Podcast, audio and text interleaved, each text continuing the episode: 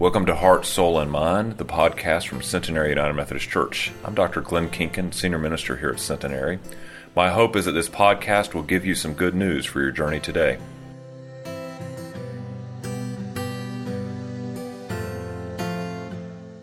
A reading from the Gospel according to Matthew, chapter 17, verses 1 through 9. After six days, Jesus took with him Peter, James, and John the brother of James, and led them up a high mountain by themselves. There he was transfigured before them. His face showed like the sun, and his clothes became as white as the light. Just then there appeared before him Moses and Elijah, talking with Jesus.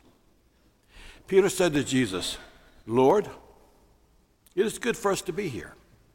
If you wish, I would put up three tents, shelters one for you, one for Moses, and one for Elijah. While he was speaking, a bright cloud covered them, and a voice of the cloud says, This is my son, whom I love. With him I am well pleased. Listen to him. When the disciples heard this, they fell face down on the ground, terrified. But Jesus came and touched them. Get up, he said. Don't be afraid. When they looked up, they saw no one except Jesus.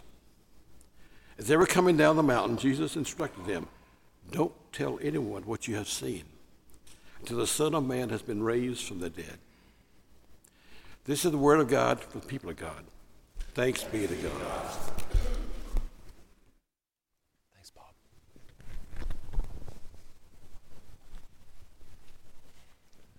Would you pray with me?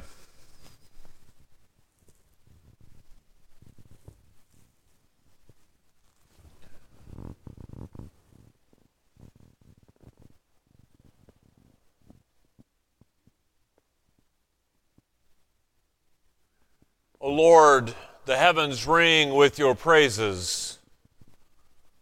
O Lord, the sanctuary echoes with your love. O Lord, your words speak to our hearts. And so while we are here, O Lord, on this holy ground, let those words that speak to us, those praises that echo in our souls, let all that reverberates throughout our very being, let it transform us so we would leave this place not just as hearers of your word, but as doers of your word. In your holy name we pray. Amen. So, I have at different points in my life been a reality TV show junkie. I'll admit this. Uh, I went through a period where I was really intrigued by all of those home reno, home flipping shows. You know the ones I'm talking about, right? You know the ones where, you know, there's some decrepit 1940s house with, you know, it's got all the wrong stuff in the kitchen, like the avocado green dishwasher with the yellow gold refrigerator and all those sorts of things. It's got, you know, mirrors all around the dining room and orange shag carpet. And then you open the door of the bathroom and everybody goes, because it's got, you know, a solid black clawfoot tub that's about four feet long. Useless for everyone. And the family is just describing to whoever's running the show how much they have dreams that this could be their forever home that they would live in for the rest of their lives and whatnot. And so they say, We've got a plan. And over the next, you know, several 30 minutes or so, but stretching out over what is supposedly four to six weeks. You ever seen a four to six weeks home remo? I mean, really? Four to six weeks. But anyway, so nonetheless, they do this, and all of a sudden they bring them back, and it's sort of this sketchy thing where there's a van that pulls up, and the homeowners come out blindfolded. Now, why nobody calls the cops, I don't know. But there's this gigantic screen across the front of the house. And what we've been watching the whole time is they've just gutted everything back to the studs. There's been crying and fretting over the budget and the tears, the air conditioning unit, the landscaping, whatnot. And all of a sudden, when they pull it back, it's magnificent. I mean, the family has tears on their face. They're bouncing and they're crying, they're clapping and they're hugging, and they're all over the stars, and everybody's having fun. And then you go inside, right? And inside it's beautiful. I mean, whatever the color of the season is, whether it's the neutral grays or it's the warm greens or whatever, it's painted that way. And it's got the right flooring, whether it's hardwood or tile. It's got granite countertops. The bathrooms have all kinds of light and oil rub bronze fixtures. You know what I'm talking about? And then you look around and it's perfectly staged. I mean, nothing is out of place. It's like how your house or my house looks two minutes before a company arrives from out of town. And you know what happens three minutes after they arrive? It looks like a bomb went off.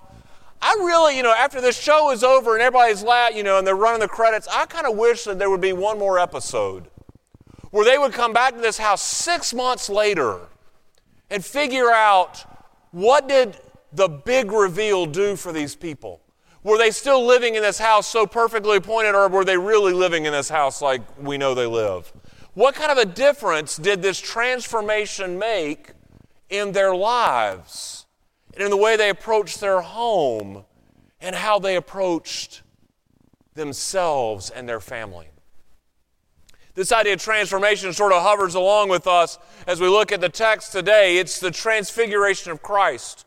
You know, we're right here liturgically, we're at the end of the Epiphany season. Lent is knocking on the door with Ash Wednesday this week. And so, what we're reminded with this transfiguration is the connection that Jesus' ministry brings to what God has been doing in the lives of the Israelites all along. Jesus goes up to the mountaintop much in the same way that Moses did, but yet this experience is a little bit different. Much in the way that Moses was shown the full glory of God, when Jesus takes a couple of the disciples up there, they see the full glory of Jesus. They see Moses and Elijah, and they realize immediately that they are standing on holy ground. And if that's not enough, as God's glory shines right around Jesus and his clothes become brilliant white, more brilliant than 2,000 gallons of bleach and OxiClean will do in your laundry, I mean, it's blinding bright. And they realize that Jesus is truly the Son of God, fully human, but more importantly, fully divine. And if that wasn't enough, in all of all of this, God speaks to them and says, This is my beloved Son, listen to him. And so they have in this moment, they are just caught up, those disciples, in all of this and they are in awe of everything that they see. And so, this transfiguration story is this theological moment where you and I too are caught up in the understanding the full divine nature of Christ and what God is calling and what difference God can make in the world. And so, in this moment, we are caught up in the awe of God.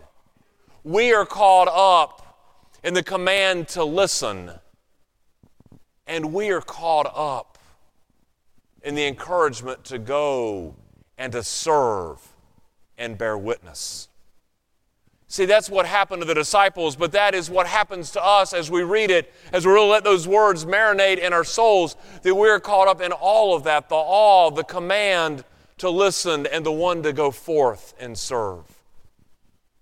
As Matthew tells the story in verse 6, he says that as being confronted by God, that the disciples fell on their face in that sense of awe. I don't know about you, but every once in a while I sort of let my mind wander to really sort of ponder how big and how magnificent God is. I sort of get lost in that wandering sometimes. Now, this lostness that I have is not, you know, mindless lostness like if I was following TikTok videos or Facebook videos or YouTube where you just sort of Watch one after the other after the other, and the next thing you know, two hours of life have gone by and you have nothing to show for it. No, this pondering and wandering with God I have is the thing like the on a mission trip where I was sitting there in the backyard of the church where we were working on in Jamaica. It was at night, and the great thing about where we were is we were out in the middle of nowhere. I mean, we were far away from the beaches, far away from all the cool things you hear about in the travel guides. And so when we looked up, there was no light pollution. And I saw stars upon stars. I saw stars that I have never seen because of what light pollution we have around us. And it was in that moment as I looked up at all those stars, I began to realize those are the same stars that God showed Abraham and said, You will have descendants more than these. They are almost all the same stars, save one. All the same stars, but one that the shepherds saw in Bethlehem on the night they were told this great thing that had happened to them. At that moment in time, as I looked up, I realized they were the same stars that my family could look out their back door up here in North Carolina and they could see. Or the fraternity brothers of mine that were overseas in the Middle East that they could look up and see. And in that moment in time, I realized how small I as an individual was. But in the vastness of what God had laid out for us, how we were all connected to this divine story, and that how God was God of us all through the ages and across the time zones and the miles. Or maybe if I sat up on a mountaintop and looked out over the ranges and realized and saw all the intricate folds, the saddles and the hills and the valleys, the individual trees, and if you ever try to paint one of those pictures, you'll never paint it just crisp enough to catch it all. But it's in that moment that I realize that God is still creating all around us, just like God is still working on you and me. The all of that just sort of gets me caught up and just re- makes me realize how wonderful we are to be called God's children and how wonderful it is to be a part of the greater creation story. But I think in all of the story of even just the history of this church, how after years of trying to figure out what was the right thing to do to merge congregations, to build a new sanctuary, to build a new chapter in the life of our church, that they had put everything in place, they had decided on the plans, had signed the contract, were breaking ground, and the stock market crashed. Now, you know, anything about that says the whole world is screaming, don't do this. You can't afford it. Don't do this. This is not possible. Don't do this. Just take a breath. It'll be okay. And maybe in a few years. But somehow or other, the leaders of our church at the time, caught up in the awe of God that pushed them forward, said, You can do this. And they said, We will do this. And so look around. Look around. We have inherited that grace, that creation that God poured in their heart that said, Lay this 90 years later, this is still here for us. And the awe of that story propels us forward. So, with an eye on the awe of the holy, recognizing that we are standing on holy ground, literally and figuratively, we are here. I guess the question we have to ask ourselves are Are our dreams big enough? Do we trust enough to be caught up by the awe of God to dream the biggest of dreams, to be propelled forward? Is our faith strong enough to go even beyond where we say, I can't do it, but yet God says, I've got this. See, I believe that God is big enough. When we look at the stars in heaven, that we realize that we may be this small, but God is this big, and God says, we can do this. We can dream big dreams because God is behind us and because we stand here on holy ground. But just as the disciples realized the awe of everything surrounding them, they heard, they heard God speak. They heard God say to them, This is my son with whom I am pleased, whom I love very much. And I love these words listen to him. And it's in that moment that we have no doubt who Jesus is, but more importantly, what we are to do. And so, if there's no doubt that we are to listen, then let's make no mistake about it that when we listen, when we listen with our whole heart, that our lives will be changed. That God, that listening to God changes who we are and changes our lives. There's nothing, I mean, we can't go back. That's true. I mean, we listening, it illuminates our calling. Ask the disciples, ask the apostles, ask anyone who's ever answered God's call to Christian service or ministry. It changes your life. But even more so, ask each other. Ask each other when God has spoken to you and you have answered the call, whether it's to lead a ministry or to teach a Bible study or a Sunday school class or to help as a mentor in our confirmation program. It changes your life too. See, when we listen, it changes us. Listening to God makes clear the changes that we must have. It gives us life lessons of things that we are to follow and to do. Jesus said, Let the children come to me. And that's our watchwords that not only we to welcome the children little and small, but also God's children big and wise. To welcome each other into the conversation.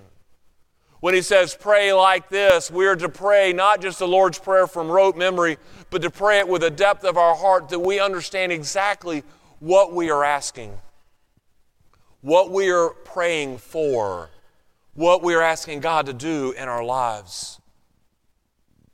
When we come to the table and we hear, Do this in remembrance of me, that as we gather and we receive the cup and the bread, we're receiving the meal of the kingdom that unites us all together, all across the world. Listening reminds us that we are loved. It reminds us that way when we think of the Beatitudes in Matthew, where he says, Blessed are the poor in spirit, blessed are the righteous, blessed are you with this, blessed are you with that. We keep hearing the words blessed over and over again. Somewhere in that litany, we fall at least in one, if not more, of those blessings we realize that we are loved at that moment. Or when he's on the cross and he looks up to heaven, he says, Father, forgive them, for they know not what we do. We are forgiven. We are forgiven by his blood. See, those are the lessons we learn. But listening is not easy for us, is it? Not easy in a world that is busy, a world that is noisy. For us to truly listen, we've got to make ourselves available. We've got to make our attitude available to it where we are open and willing to hear God speak to us. And then in that moment of prayer and quiet, that moment of focus where our mind wanders and we begin to see the awe of God around us and we begin to listen fervently with our hearts, we've got to do prayerful pondering to understand what God is saying to us.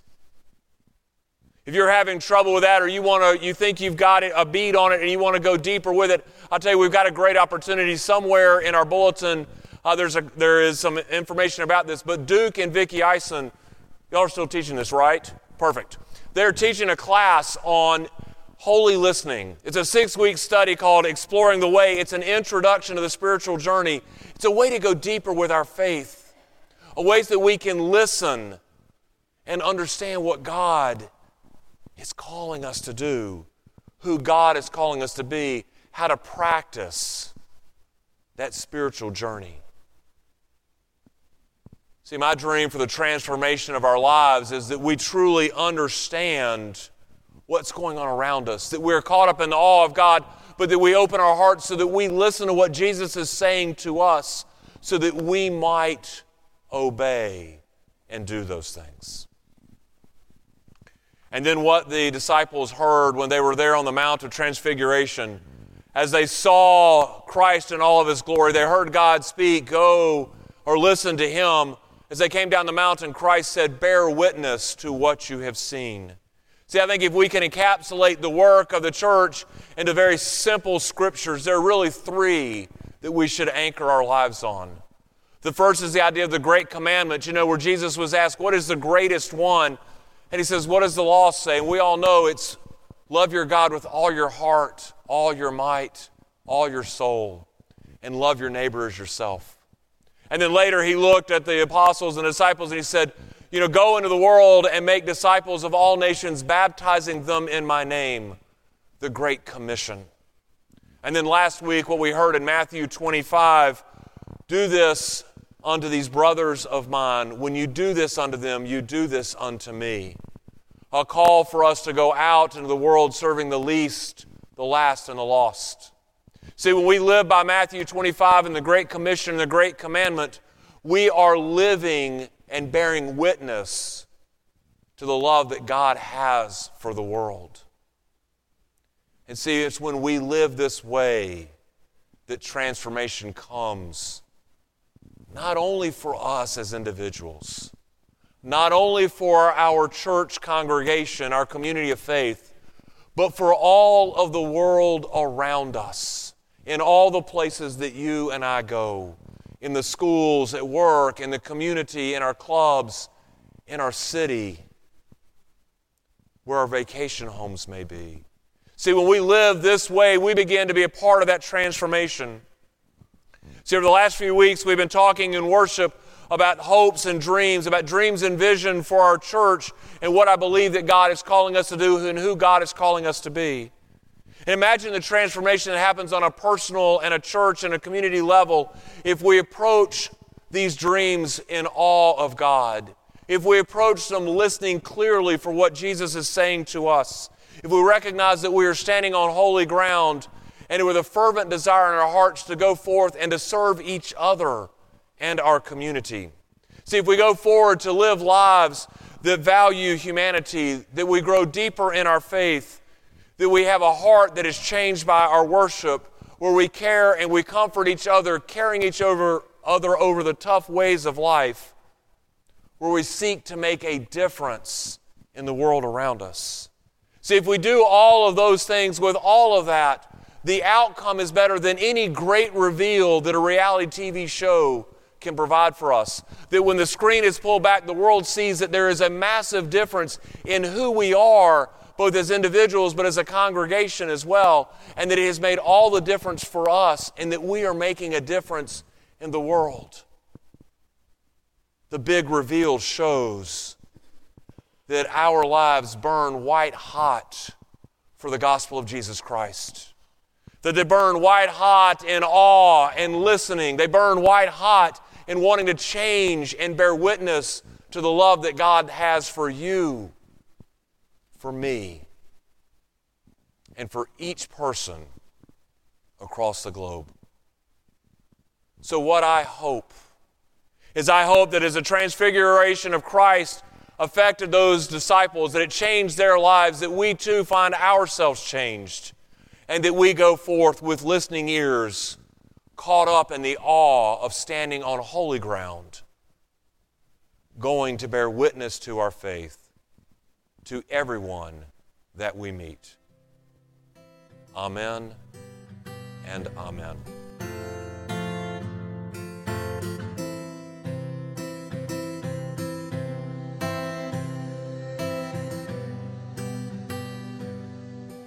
Thank you for listening to Heart, Soul, and Mind, the podcast from Centenary United Methodist Church. We hope that you'll consider joining us for worship on Wednesday evenings at 7 o'clock or Sunday mornings at 8:30, 9, or 11. Have a blessed day.